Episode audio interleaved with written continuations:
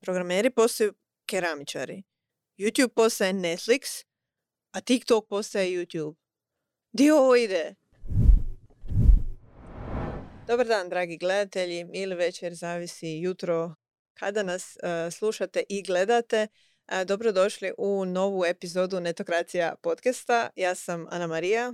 Ja sam Antonija. Ja sam ja. A danas ćemo vas uvesti u jednu temu koja nekako se sama prizivala. Otvorili smo godinu uh, sa predviđanjima otkaza, ali izgleda da ćemo zapravo predviđati uh, potražnju i da li će stagnirati uopće uh, zapošljavanje naših programera, IT-evaca općenito.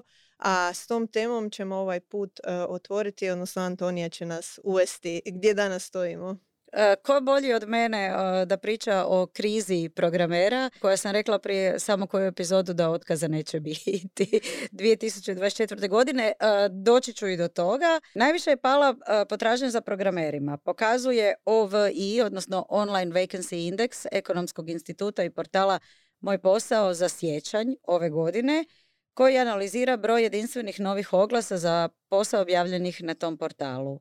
Taj veliki pad se odnosi na usporedbu sa siječnjem prošle godine i e, istraživanje kaže da na ljestvici najtraženijih zanimanja u godinu dana najviše su se spustili programeri i teleoperateri. E sad znamo da je teleoperater stvarno zanimanje prošlosti i je li e, slična sudbina uh, namijenjena i programerima da će postati zanimanje prošlosti. S obzirom pogotovo jer je zapravo univerzalni odgovor svima koji su ostajali bez posla još od vremena one velike krize 2008.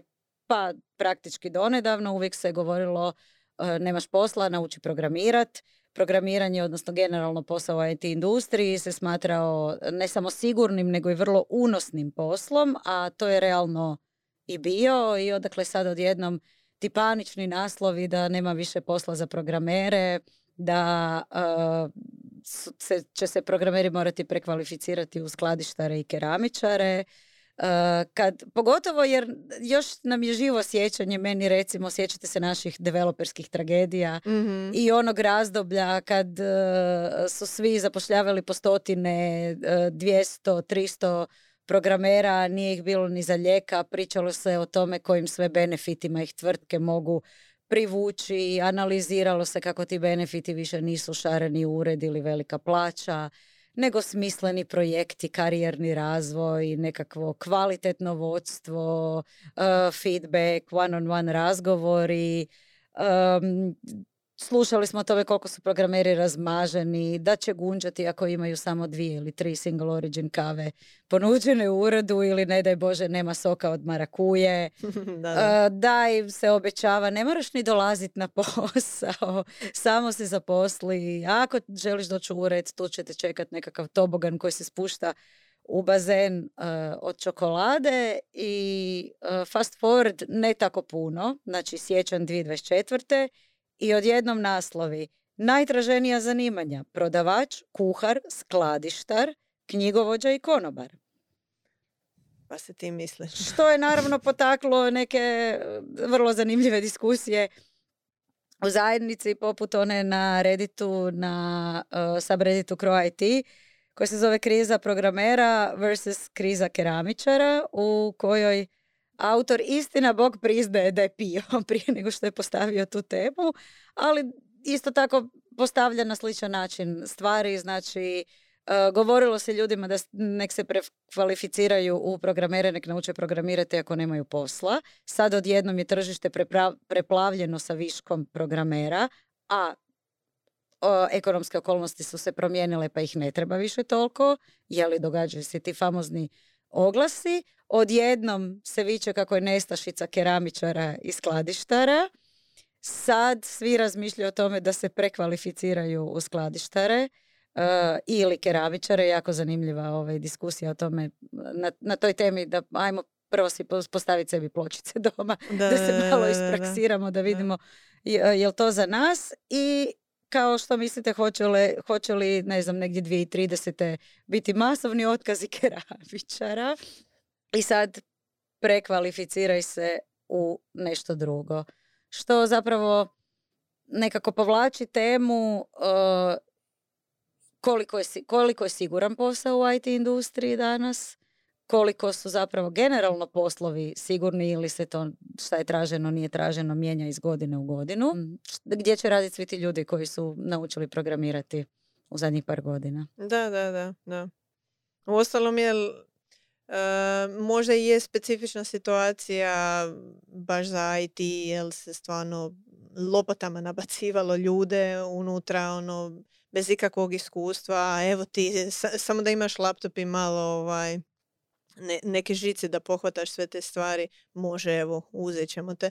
Ba, baš je bilo ono, influx totalni u industriju i prekomjeran, tako da je, morao je nekad puknut uh, balon. Da, s tim da rekla bi možda to ovaj, ta priča sa keramičarima i skladištarima baš pogodila u žicu jer se isto tako zadnjih godina puno priča o tom nekom burnoutu i e, u IT industriji među softverskim inženjerima, da ne pričamo samo o developerima, odnosno programerima i često se čulo ne mogu više izdržati, pritisak je preveliki, puno se radi, ostavit ću ovaj, opet za diskusiju koliko je tu bilo razmaženosti, a koliko stvarno pritiska i onak, ne znam, najrađe idem pokrenut ću OPG, idem postavljati pločice. Onda svaki put kad bi neko ovaj, ko radi u IT-u treba pozvati doma nekog majstora pa se suočio sa računom i rekao čekaj kao mi programeri smo jako plaćeni, njegova satnica je veća od moje.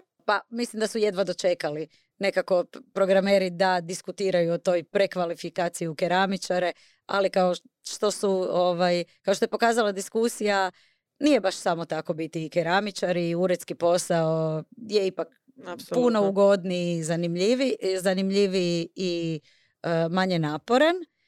I isto tako nedavno su došli uh, rezultati još jednog sličnog istraživanja, odnosno istraživanje je bilo o plaćama. Sad možda više nisu toliko traženi, ali su i dalje čak i te krizne 2023. bili tekako dobro plaćeni.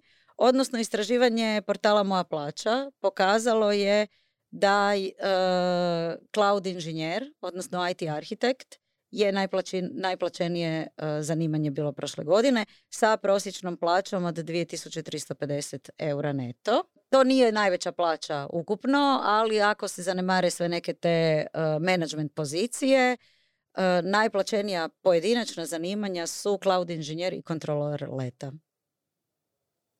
Zanimljivo, da.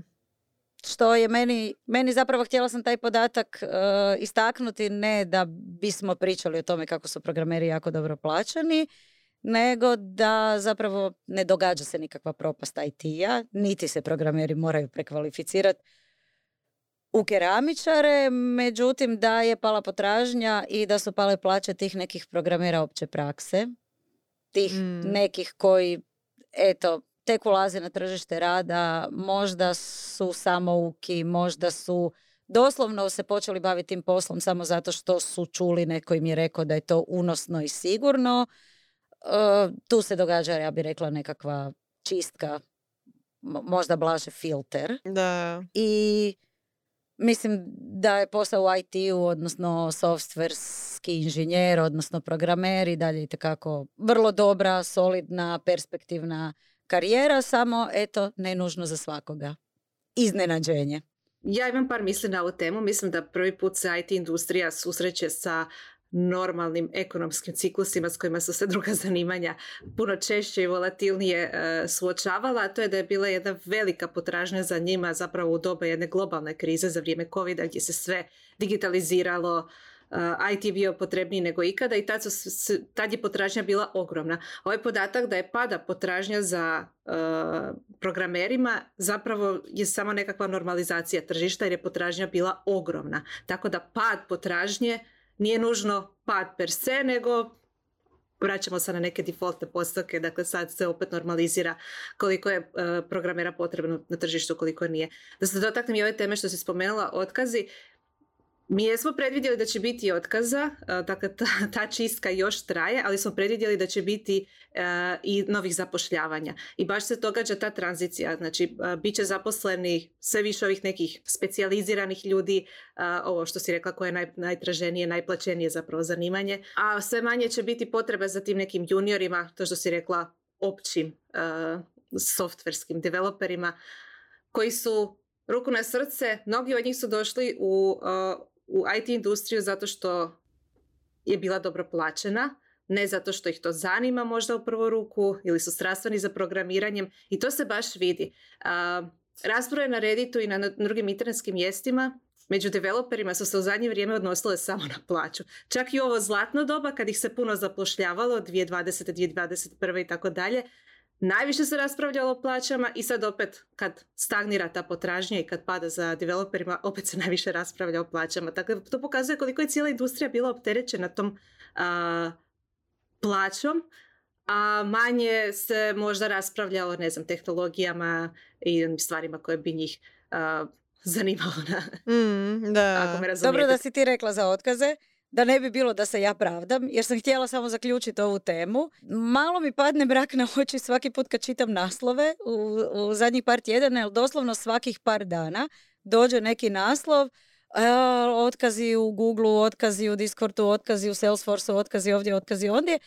I, I onda kad pogledaš, zapravo to se odnosi na stotinu, dvije stotine, tri stotine do tisuću ljudi, što mislim tisuću ljudi u Google je ništa i uvijek si onako odahnem sa olakšanjem jer točno to sam rekla. Neće biti masovnih rundi otkaza od po 10, 12, 15 tisuća ljudi kao što je bilo uh, prošle godine. Uh, Biće otkaza, mislim, uh, vidjela sam jedan naslov kao samo u siječnju, već u siječnju 2024. ostali smo bez 25 tisuća radnih mjesta u IT industriji, u tech industriji toliko otkaza je bilo prošle godine u tri dana. Mm, da, da, da. Mm. Ali čini mi se da se nekako u medijima, ne na netokraciji, e, nekako gura taj narativ, kriza, otkazi, nema više posla za programere, jer to je onako. Nije samo to. Tvrtke su sad počele komunicirati proaktivno da će davati otkaz i onda mediji to prenose. Malo opečene onim stvarno kriznom godinom kad su davale tisuće i tisućama ljudi otkaze i sad najavljuju svaku stotinu valjda. to je zato što smo ih kritizirali zbog komunikacije, Antonija. Iako moram, moram, moram ovaj reći da se to pogotovo u mainstream medijima i u stranim medijima da se to jako katastrofično prikazuje što mislim da situacija je onako nije bajna, ne cvijeta cvijeće u IT poduzeće, ali daleko od katastrofe. Tako da, kom se programira, manite se ljepljenja pločica. Točno to. Kom se programira, taj će se usavršavati, pratit će trendove, pratit će što se događa na tržištu i imat će bit uvijek posla za njega. Ko je ušao u IT industriju samo zato da bi zaradio neku brzu lovu? Jedna e, digresija, možda usporedba za kraj. Ne znam koliko vas ovo posjeća kad smo komentirali situaciju u Web3 industriji nedavno jako slično zapravo. Ono, imam osjećaj kao da se ono i neki bear market događao na sličan način za sam IT. U smislu da se čistila cijela industrija od e, loših projekata, ljudi koji su samo ušli jel, da zgrabe neku lovu koju nisu tu bili, jel, da razvijaju taj ekosustav i eventualno uh, ga monetiziraju na neki način. Uh, slično jel, se sad događa i u Web 2. Ja to uopće ne bi usporedila jer ono čega se čisti Web 3 sustav je puno, puno gore da, da, da, od ovoga. od ljudi koji su samo vidjeli hej, ovdje možda ima love, idem se prekvalificirati. Definitivno benignije, da. Ok. Um, eto, bar e, ako ništa znamo da ćemo ovaj, zadržati naše programere, nadamo se, jel uh, definitivno... Čekaj, imam jednu ja opasku, ali ako neko od njih se stvarno želi prekvalificirati u keramičare, nek se javi, trebam. trebam da, keramičare. Da, fali i njih, definitivno. Ja si taman razmišljam, hoće za par godina biti nekako, neke keramičarske tragedije. Sigurna sam da ih ima već. Da, da. samo ih mi ne znamo. Samo što nisu na Redditu i ne, ras, ne raspravljaju o tome. A da, uh, malo obrnemo temu uh, i odemo u nešto svjetlije uh, priče. doduše vidjet ćemo, jel, voljela bi čuti vaše mišljenje o ovome. Možda su neki od vas već vidjeli, znam da vi jeste. YouTube, YouTube CEO Neil Mohan objavio je prije par dana svoj godišnji dekret o tome što planiraju ove godine s platformom. I kad se sve nekako ono sažme, moglo bi se reći da baš ozbiljno sad planiraju se fokusirati na AI, ali primarno u kreaciji sadržaja, ali i vraćanju pred velike ekrane, što mi je jako zanimljivo. Um, u cijelom tom miksu nekako se provukao i uh, shorts koji oni guraju odavno već, ali kao što ćete vidjeti u, ovom nekom razlaganju tih stavki koje je on naveo kao da su in u fokusu, Shorts opet ima neku svoju posebnu ulogu u cijelom e, tom miksu, pogotovo što sam spomenula da se sve više žele vratiti na velike ekrane, odnosno primijetili su da YouTube se sve više konzumira na televiziji kao takvoj, a sve manje na mobitelima.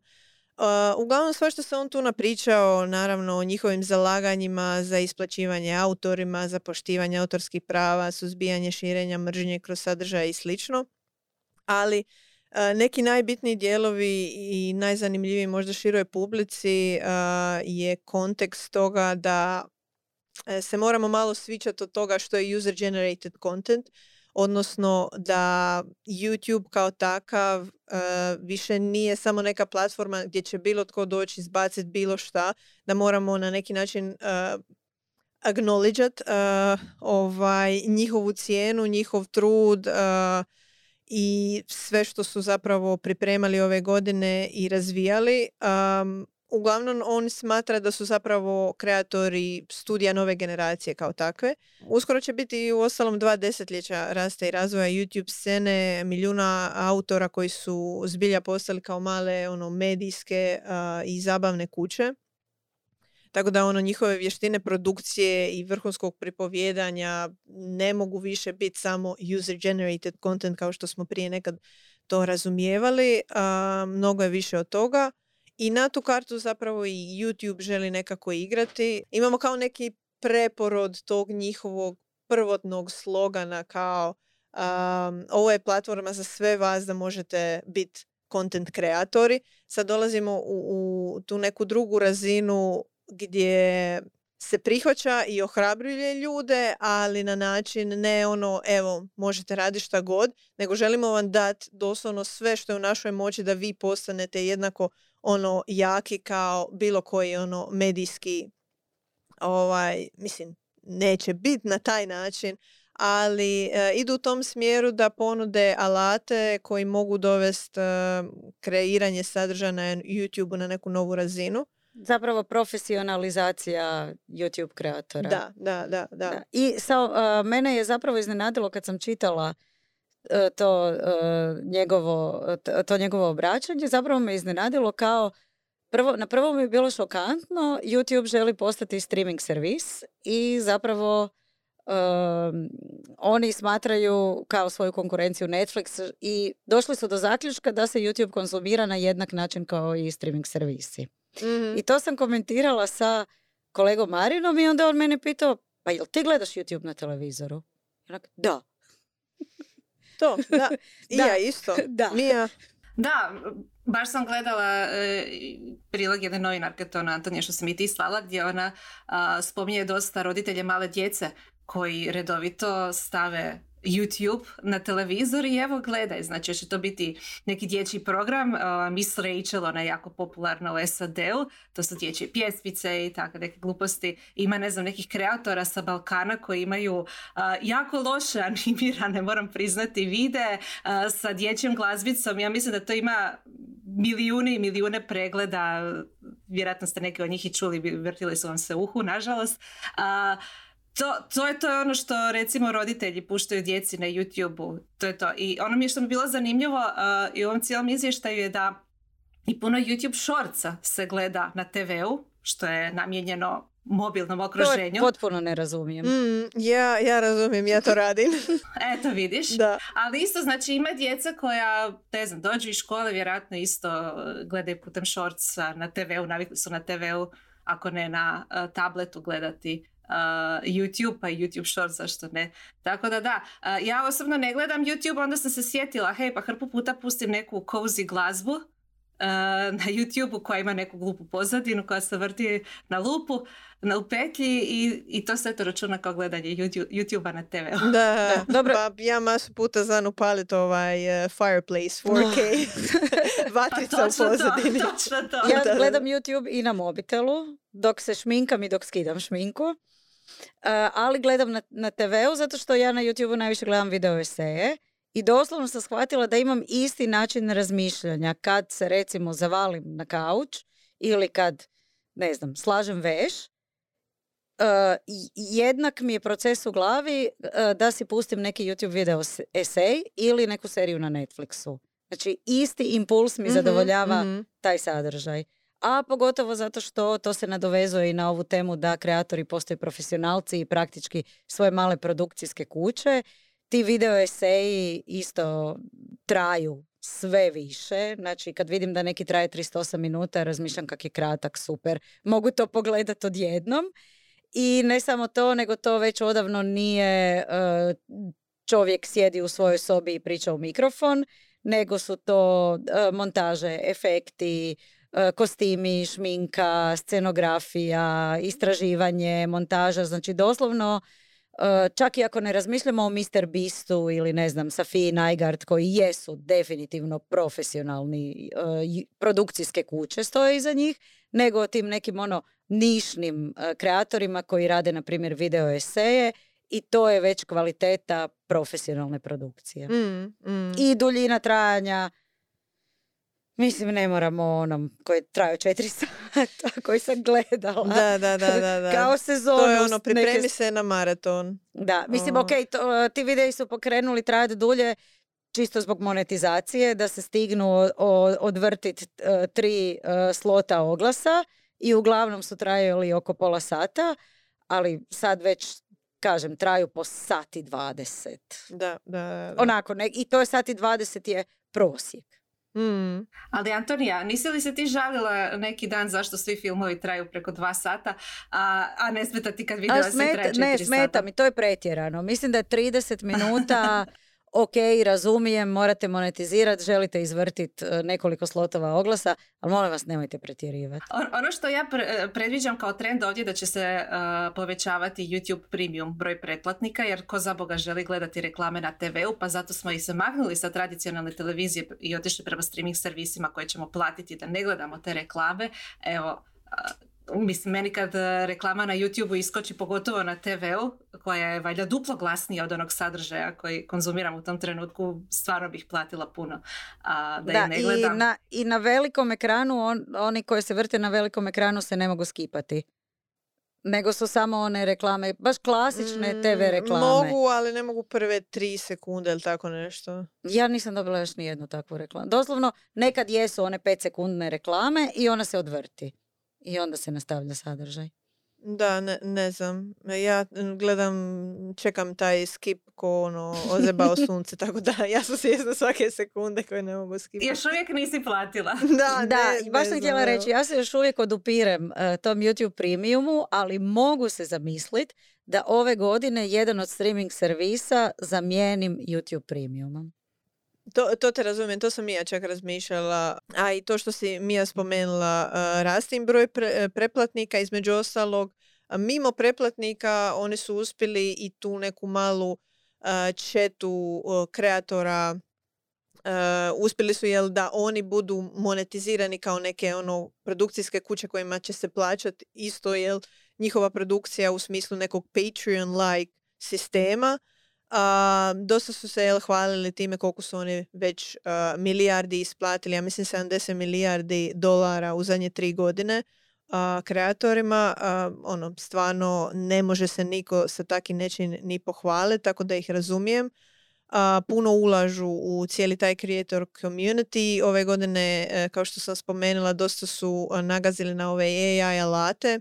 Ima tu stvarno zanimljivih stvari, ali ono ništa sada je to ono spektakularno. To su ono feel good stvari koje će pomoć njima u nekim svakodnevnim sitnicama ne znam, od tog dream screena, mala funkcionalnost koja omogućuje kreatorima da osmisle AI generirani video ili statične vizuale, znači doslovno upišu ono, ne znam, želim pandu koja se ono, uh, valja po santi leda, uh, jel, da mu bude u pozadini i to je za shortseve, na primjer. Dosta su zapravo i tih alata i funkcionalnosti novih usmjerili prema shortsima, jer žele, koliko vidim, malo pojačati taj mobile creator uh, segment. Uh, primjerice, um, tu su bili i razvijali baš specifično full novu mobilnu aplikaciju koja je bila namijenjena baš da bude on the go produkcijski mali alat. bilo je tu još svakakvi neki zanimljivosti, na primjer sa Music AI Incubatorom, doslovno suradnja sa Universal Music Groupom, jer je copyright slično, napravili su neku bazu iz koje bilo tko sad može izgenerirati glazbu za svoj video bez jel da se misli a hoće li me ovo demonetizirati ako sam sastavio nešto što se na, na nešto podsjeća ili slično, tako da su se lijepo osigurali u tom segmentu. Uglavnom imati neki zanimljivi stvarno stvari i kao što smo spomenuli sve to ide u nekom smjeru da se guraju šorci još više, a opet onda imamo situaciju gdje su oni i sami skužili, ok, ljudi gledaju šorce na, na velikom ekranu, šta se sad događa, ono, kakav je ovo switch uopće. Između ostalog, je, dolazimo do toga kao što smo spomenuli da sve više ekipa želi imati stvari na jednom mjestu, bez obzira jel sad, da li je to neki video servis, da li je to glazbeni servis ili nešto treće, žele to imati na jednom uređaju, dostupno u bilo kojem trenutku i jel, televizor u kući opet dobiva jel to neko centralno mjesto, što mi je zanimljivo jer ćemo baš i pisati o tome nekad skoro. Ovaj... Može li proći jedna epizoda? Biće u opisu kad objavimo. Ali uglavnom, meni, je, meni je to baš zanimljivo iz tog aspekta, jel, di ljudi mogu sami sebi iskrojiti to neko digitalno iskustvo, što, kako i kada žele gledat i baš se veselim je to nekom procesu koji će se sa odviti i sa strane YouTube-a, ali i sa strane TikToka. E, prije nego što prijeđemo na, tik, na TikTok, e, ja se veselim kako će regulativa slijediti cijelu ovu promjenu o konzumaciji sadržaja koja se događa, jer kao što znamo zakon o elektroničkim medijima i zakon o medijima pokriva televiziju, internet, odnosno izdavača na internetu ne, ne pokriva kreatore, influencere, kreatore digitalnog sadržaja i tako dalje, a s obzirom na to da YouTube sve više nalikuje televiziji, tehnički jedan YouTube kanal ili jedan YouTube kreator mogao bi biti jedan programski sadržaj koji bi trebao potpasti pod nekakvu regulativu koja postoji u Hrvatskoj, Europi, gdje god. A, gdje bi onda morao i naravno vrlo jasno označavati kad je nešto sponzorirano, ne znam, znam da imaju neki oni i postoci koliko kakvog sadržaja smije biti na određenom programu i tako dalje. Pa ja se veselim, evo, idućih, ne znam, što predviđam, deset godina možda legislativa bude slijedila ovu promjenu u konzumaciji sadržaja. Zamisli YouTube, ka, zamisli YouTube kanal i onda mora imati, ne znam, 30% informativnog programa. Uf. Fun, fun. Točno gdje je to pao da pamet. Uh, 10% obrazovnog, 30% informativnog i tako dalje. Ali da, uh, ono što se nadovezuje, to je tema koju sam ja uzela obraditi, a to je što se događa s TikTokom, odnosno dok u jedno vrijeme YouTube sve više nalikuje televiziji, TikTok pokušava valjda nadomjestiti neku rupu koju će YouTube ostaviti za sobom, a to je, znači, TikTok sve više želi postati poput YouTube-a. Neki su kreatori primijetili u uputama od TikToka uh, da će ako snimaju horizontalne videe, za TikTok vrlo uh, nešto potpuno drugačije. I ako ti videi uh, Kraj svijeta. kraj svijeta, ja da. Ako ti videi uh, budu dugački, onda će TikTok te, ta videa malo pod pomoći bustati, dakle u roku 72 sata će im pojačati doseg uh, i tako dalje. Naravno pod uvjetom da to nisu politički videi, da nisu reklame, i još nekih tu uvjeta ima i da, da je TikTok profil stariji od tri mjeseca, ali hej, to je podiglo dosta rasprave o tome u kojem smjeru ide TikTok. Mislim TikTok koji je sinonim za vertikalni kratki video. Sad postaje dugački horizontalni video. Mislim, to se nije dogodilo sad preko noći, već se neko vrijeme događa to produžavanje videa. Testiraju se video zapisi duži od 30 minuta. Nedavno se omogućilo da se snimaju na, od 15 minuta. A, kreatori imaju opciju kreiranja serijala, što je jako zanimljivo na TikToku, jer baš to što si rekla Antonija, TikTok je sinonim za kraće videe, kako su to neki kreatori nadomjestili, a to je da su radili dio 1, dio 2, dio 3, pa si ih mogao organizirati u liste za gledanje, pa onda pogledaš 100 videa umjesto jedan smisleni na YouTube-u. I uh, ne, TikTok je omogućio da se može i pretplatiti na te liste, da se može, može im se uh, staviti cijena, kreatori mislim da mogu staviti između 100 i neki dvjestotinjak uh, dolara tu cijenu i tamo videi mogu biti duži od 20 minuta za one koji su se pretplatili na njih. Tako da to nije nešto novo, ali Evo, što bi nam donio sve horizontalni video na TikToku? Ne mogu. Ako dođe horizontalni video na TikTok, ja ću prestati gledati TikTok. A, ja ću početi. ono što sam nedavno, ono što sam nedavno saznala i sad mi je jasno zašto su svi odjednom počeli toliko otezati na TikToku je da e, video bude pogodan za monetizaciju, odnosno da dobiva iz tog TikTokovog Creators Funda za preglede mora biti dugačak e, najmanje minutu i deset sekundi. Tako je. To sam saznala od jedne kreatorice čiji video je postao viralan, i a ona naravno nije imala pojma niti je imala namjeru postati viralna i, i zarađivati od TikToka, a video je trajao minutu i devet sekundi. to sam htjela reći. da, da. Baš sam ja naišla na nekoliko takvih i, i, ovaj, i, super mi kad naiđem ne znam, na neki video, hej, moj pas treba uh, liječenje, nema dovoljno novaca, molim te, pleši sa mnom minutu i deset sekundi da mogu platiti račun za liječenje svog psa. I onda ti ostaneš ovaj, pogledaš taj video jedan, dva, tri, četiri puta da bi tom kreatoru, ne znam, priča istinita, ali naišla sam na puno njih koji pokušavaju tako. A, što je bilo smiješno jer uh, najpopularnije video su imali, ne znam, 15 sekundi na TikToku, ali je to uvjet je da mora biti duži od minutu. Pa, u principu to je ono što je mene najviše privlačilo što mi je bilo super kod TikToka. To ograničenje od 15-30 sekundi i to koliko su ljudi bili domišljati i kreativni kako bi rekli nešto zanimljivo, zabavno, smiješno i suvislo u tih 15 ili 30 sekundi. Sad kad mi dođe neki video na For You page, Danas ćemo pričati o tome i tome. Za one koji me ne prate, ja, moj kanal se bavi time i time. Ja, inače da se predstavim, ja sam ta i ta.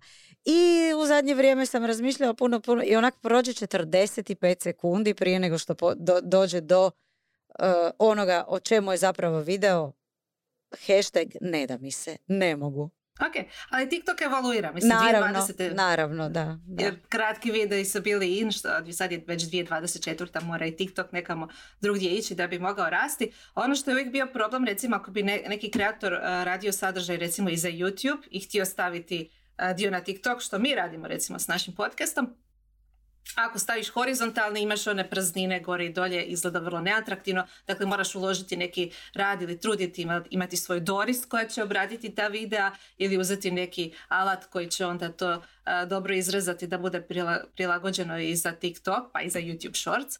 a u suprotnom sad evo može se onda okrenuti vertikalno pa, pa nema potrebe za tom obradom, znači pod uvjetom da će korisnici doista okretati taj ekran.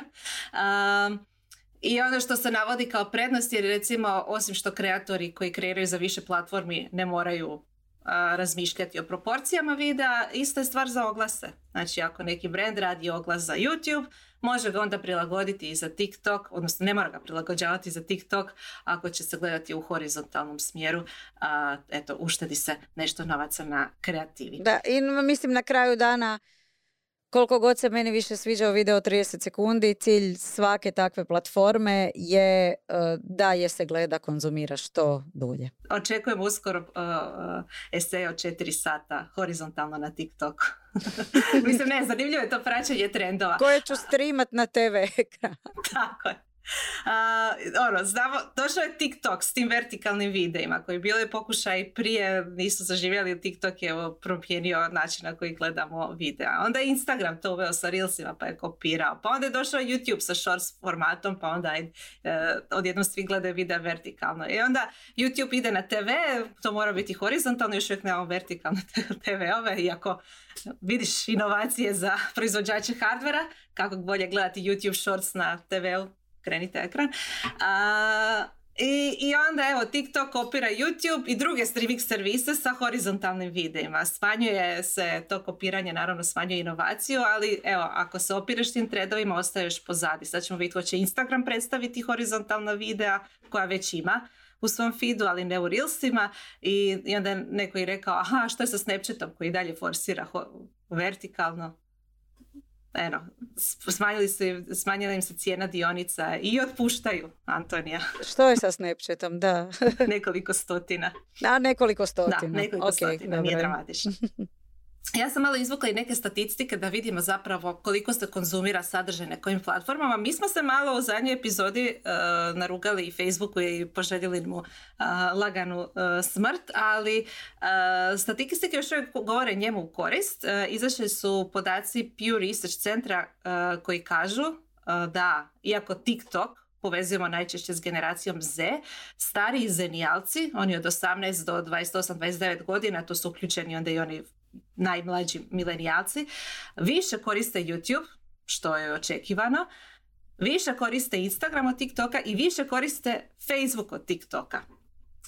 Evo i točnih podataka. Dakle, u 2023. 93% Amerikanaca od 18 do 29 godina koristilo je YouTube, 78% Instagram, 67% Facebook, 65% Snapchat, evo živje, i tek onda 62% TikTok. Zanimljivo. Ako gledamo starije generacije, evo je 30 do 49, YouTube je isto na prvom mjestu, 92% ljudi je koristilo YouTube, 72% Facebook, veći postotak za Facebook očekivano, Instagram 59%, LinkedIn i Pinterest 40% i tek onda dolazi TikTok sa 39%. Dakle, iako je TikTok vrlo važan, i dalje on nije toliko obuhvatio sve segmente korisnika jer nisu vertikalni videi nešto što zanima baš sve. Ti možeš vertikalne videe na kraju krajeva gledati i na Facebooku, zato što se Instagram Reelsi mogu automatski objaviti na Facebook. Oprosti što ali prekidam, ali baš me zanima što misliš, uh, s obzirom da su ovo podaci za SAD, bi, jel postoji neka razlika između Europe, jer čini mi se da bi mogla biti, pogotovo jel koliko se sabotiralo TikTok u SAD-u.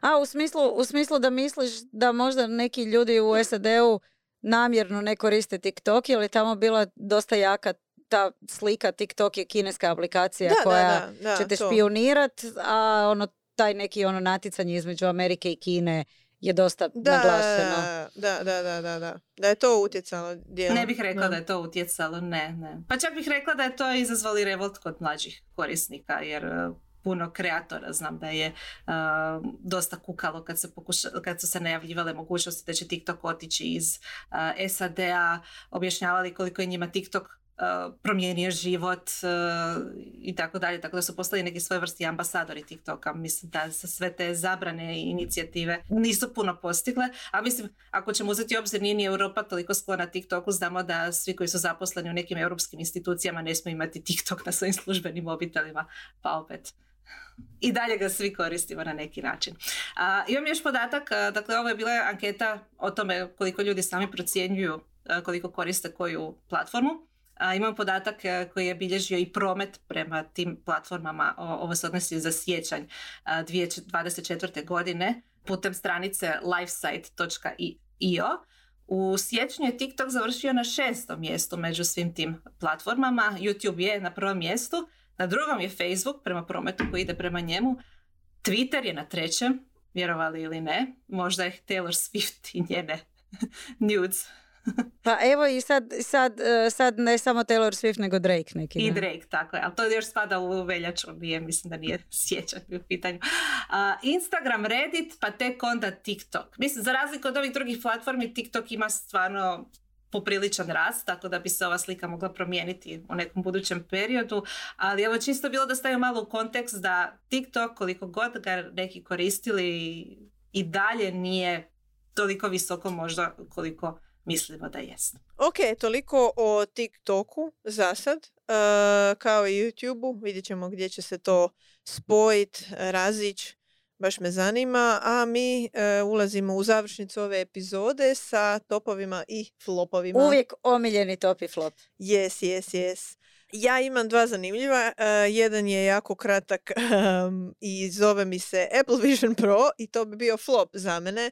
Uh, neću, neću puno duljit. Stavila sam to na flop. Uh, mislim, nekima će biti apsolutno jasno s obzirom da je u pitanju mašina koja košta 3,5 tisuće dolara za iskustvo koje je malo naprednije od dosadašnjih VR, XR ovaj, uređaja. A naravno od apple je naravno ono najnoviji je njihov proizvod u tom segmentu i razumljivo je da su ljudi iščekivali ali meni je to flop baš u onom kontekstu koji je spomenuo Casey Neistat. Kad je Casey Neistat komentirao radeći malu reportažicu o Vision Pro, uzeo je u ruku i rekao, znate, ovo će vjerojatno biti doslovno najgori uređaj ove vrste a, ikad u budućnosti, jer kad budemo gledali što će sve izaći, vraćat ćemo se na ovo i razmišljati, Isuse kako je jadno. Zašto? A, zato što će ići puno bolje od ovoga. Bi, znači,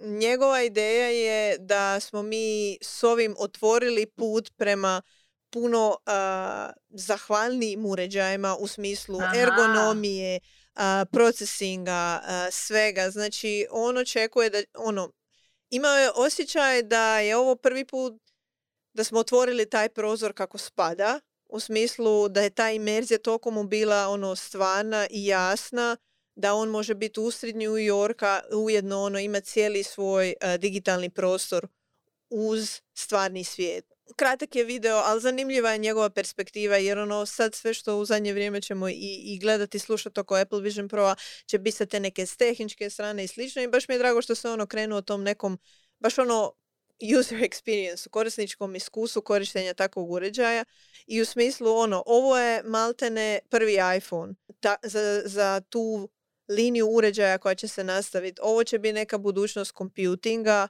te vrste Ok, sad kužem. Jer prvi da. iPhone je isto bio loš. Da, da, da, da, da. da. I uglavnom ovo će doslovno biti najjadnija stvar. Ne očekujem puno od ovoga, uh, kako je rekao. A, I sigurno je ljudi neće tek tako iskeširati uh, to osim ako nisu eviden, e, ono, entuzijasti. A kad smo kod entuzijasta, mi se ipak nadamo dovesti jednog uh, XR, odnosno entuzijasta u području takvih uređaja a, uskoro na epizodu pa se nadamo i čuti njegova neka razmišljanja o tome je li ovo stvarno ta neka prekretnica i hoće li ovo biti najjadniji uređaj kad budemo gledali, ne znam, unazad.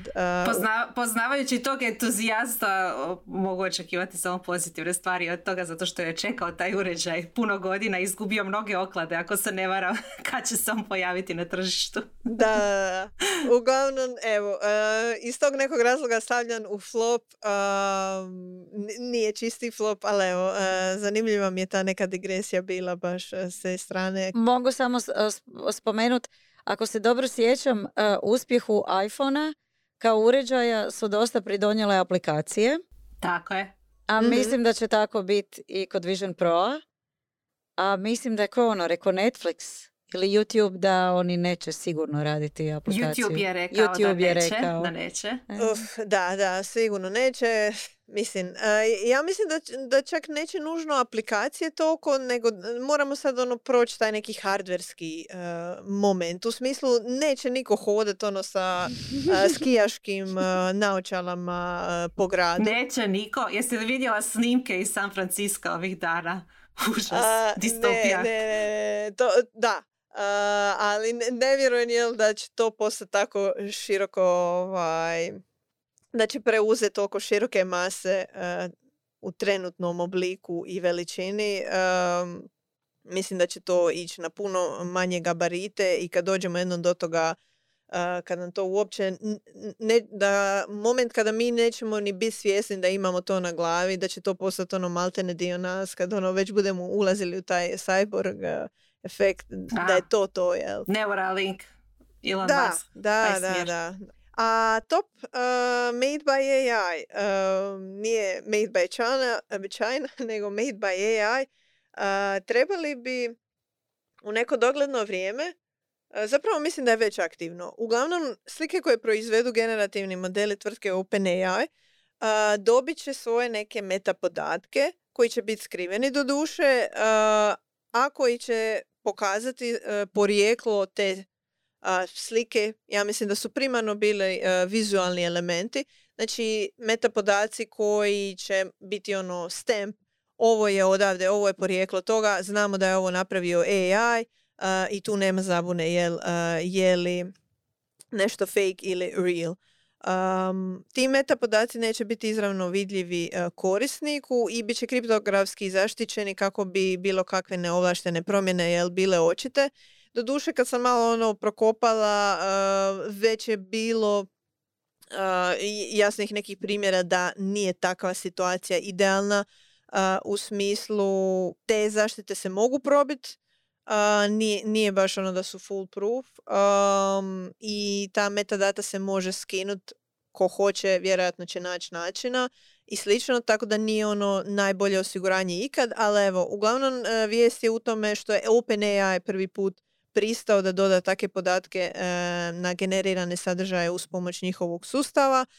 inače, taj dio, ta, ta specifikacija koja dodaje te meta podatke je dio, kon, e, je dio ovaj, content e, credentialsa i uh, to je specifikacija koju je osmislio Uh, Coalition for Content Provenance and Authenticity.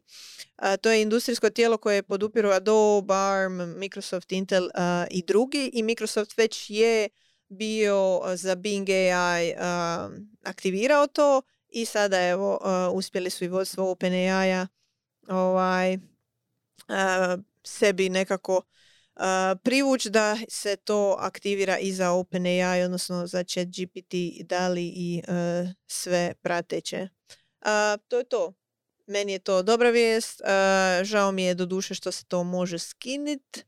Tako eto, sa malo više truda, ali evo, možda je to ipak neki dobar znak da će se sve više i više tražiti načina da se labelaju, ta, ovaj, tagiraju ti ti sadržaji. Imam dvija osvrta na, na tu stvar. Spominjali smo čak ovu vijest u nekoj od epizoda. Razlog tome zašto OpenAI išao u tom smjeru je zbog izbora ove godine. A, da ne bi vizuali koji se objavljuju uz pomoću, odnosno kreiraju uz pomoću Dalija da se ne bi koristili za manipulaciju tijekom izbora, u izbornoj kampanji ili prikazivanje nekih drugih kandidata u lošem svijetu, tako dalje.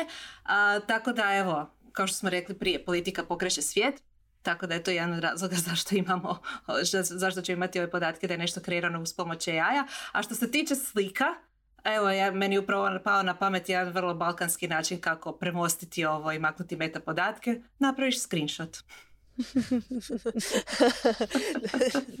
A, da, e, opet se ono, mi je u glavi NFT, ono, craze. Uh, možeš ti imat kakvi god hoćeš NFT, evo, I'm gonna just screenshot your... Da. Mislim da... quick save penge. Je, mislim da je ovaj... Uh, je politika i ok, hvale vrijedna inicijativa. Mislim da mi ima tu malo i onog momenta bolje da mi sami smislimo regulaciju nego da nas regu, e, regulira mm. neko drugi. Inače, na TikToku kod nekih uh, efekata koji uh, te mijenjaju izgled u potpunosti već stoji uh, label made by AI, tako da. A čak i na nekim videima kojima nema takvih efekata, za svaki slučaj su naljepili. Ok. ne znam zašto. ok, kom je sljedeći za top flop? Ja ću. Uh, ok, uh, flop uh, mi je jedna vijest koju sam zapravo ne bi flop nego mi je urnebesna zato što na zadnjem sastanku dioničara je sama Meta morala u svoje izvještaje staviti, uvrstiti faktore rizika a jedni od faktora rizika su da su Mark Zuckerberg i neki drugi članovi menadžmenta se bave rizičnim stvarima kao što su porilačke vještine, MMA konkretno kod Marka i to je rizik za tvrtku ako se njima nešto dogodi u borbi Znamo da je Mark najavljivao borbu sa Elonom Muskom koja se nikad nije dogodila, pa eto ako bi se neko od njih dvojica ozlijedio u toj borbi, to bi mogao predstavljati rizik za tvrtke u koje su oni uključeni. A, mislim, to bi je flop zato što to vrišti kriza srednjih godina, ništa drugo. A rekla bi posebno... Oh, to vrišti puno stvari. Da, rekla, a rekla bi posebno da to, ovaj, taj rizik vrijedi za metu s obzirom da prema svemu onome što su iscurili, što je iscurilo prema van o načinu upravljanja metom, da je tamo Mark Zuckerberg praktički diktatorski vlada. Što znači ako se njemu nešto dogodi da doista je kompanija u riziku. Točno to. To su zapravo čak i naveli uh, u tom izvještaju. Dakle, uh, gdje kažu jako ovisimo o uslugama i performansama našeg ključnog osoblja, uključujući gospodina Zuckerberga i uh, one stvari kojima se on bavi bi mogle u potpunosti narušiti i performanse i kvalitetu cijele tvrtke, tako da ne bježa od toga očito. the visionary, the savior. E, a top vijest mi dolazi iz da iz gaming svijeta, odnosno svijeta entertainmenta, to je da Disney ulaže u Epic Games i to 1,5 milijardi dolara i da bi znači Disney Universe, Marvel Universe trebao doći u Fortnite, može i neke druge igre. to mi je fantastična kolaboracija, mislim da bi ono, mogla odlično značiti i za Disney koji imao neki borbi financijskih e, o tome sa smjerom kamo ići mislim da je gaming dobra stvar. A, inače, kod kuće moje dijete igra Disney Dreamlight Valley, koja je prekrasna igra. Znači, ako volite Simse i ako volite Disney, ovo je spoj najboljeg od jednog i drugog. Svi Disney i Pixarovi likovi su u toj igri. Imate malu misiju, vi ste lik koji upadne u tu igru. Riječ je o dolini u kojoj su svi likovi iz Disney svijeta i Pixarovog svijeta živjeli nakon što su završili svoje avanture u svojim crtanim filmovima živjeli su mirno u toj dolini dok im se nije dogodila neka katastrofa i veliki zaborav i zaboravili su ko su, gdje su i što su i vi kao glavni lik ih morate naći, spasiti, uvesti, dovesti nazad u dolinu koju možete i uređivati, imate svoju kuću, to je taj Sims dio priče, mislim, genijalna stvar, pogotovo jer je sa Disney likovima na nekim nasumičnim. Zvuči super, zvuči baš odlično. Da, ima sve sastojke za super ono, recept. Ta je igra napravljena uh, bila u suradnji sa Gameloftom, a vjerujem da ovo sa Epicom bi moglo odvesti sve i na neku drugu razinu. Fortnite je mega hit, a Disney ili Marvel svijet uključiti u to. Mislim da je odličan, odličan potez. Antonija? Evo ja konačno koristim jedan flop da uh, oplakujem svoju omiljenu aplikaciju koja se zove Artifact i koja se... Ja jako suosjećam s tobom, strašno. I feel you. Da, koja, koja se gasi krajem ovog mjeseca. Samo da podsjetim, Artifact je aplikacija za preporuku medijskog sadržaja koju su pokrenuli su osnivači Instagrama Kevin Sistrom i ne znam kako se zove onaj drugi koju sam instalirala prošle godine negdje u ovo vrijeme prvi dan kad je postala javno dostupna, o čemu sam čak pisala za netokraciju, koju sam uživala koristiti sve do prije koji tjedan kad su najavili da gase aplikaciju. Eto, na našu zajedničku veliku žalost super je aplikacija je e, donijela ono najbolje od super korisničkog iskustva što stvarno samo valjda oni koji su napravili Instagram su znali napraviti. Meni je bilo jako zanimljivo promatrati kako uvode nove fičure, nove značajke, stvari kojima su tjerali mene da otvaram aplikaciju svaki dan, pa notifikacije, pa ovo, pa ono. U principu ono zašto mi je bila toliko omiljena je što mi je donosila, preporučivala sadržaj iz različitih izvora i medija, vrlo kuri, s jedne strane vrlo kurirano za mene, za ono što me zanima, s druge strane taj algoritam je bio ipak pametniji od toga da mi donosi stalno iste naslove i stalno iste mm, vijesti. Mm. Ono što su oni s vremenom dodavali su neke e, društvene funkcije, komentari, dijeljenje linkova, dijeljenje postova. Tu se malo izgubio fokus. E, I ono zbog čega uh, zatvaraju aplikaciju prošle godinu dana, skupili su neki solidan broj korisnika, ali očito ne dovoljan da bi to imalo smisla tražiti neku stvarno veliku investiciju i skalirati dalje. Njihov službeni razlog je nismo uspjeli pronaći suvisli održivi poslovni model.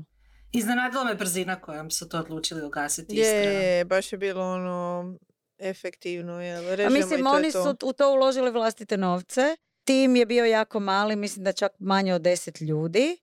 I mislim da im je sad nakon godinu dana bio trenutak ili ćemo ići investitorima skupiti neke ogromne, ogromnu investiciju da to dignemo na razinu na, na koju treba doći ili ćemo jednostavno odustati. I mislim da su procijenili da pogotovo in this economy jednostavno teško da će naći neko ko će sad uložiti stotine i stotine milijuna u razvoj neke nove društvene aplikacije koje još zapravo nije ni definirano točno što je. I iskreno poslovni model im je bio malo na klimavim nogama, nisu točno znali kako bi monetizirali. Jedan od načina je bio za medije koji uh, se naplaćuju, koji imaju pretplatu, uh, da bi postavljalo dijeljenje prihoda od svakog pretplatnika koji dođe preko artefakta, što mislim da bi bio zanemariv izvor prihoda i e, osim što će mi nedostajati kao aplikacija, isto tako uh, flop,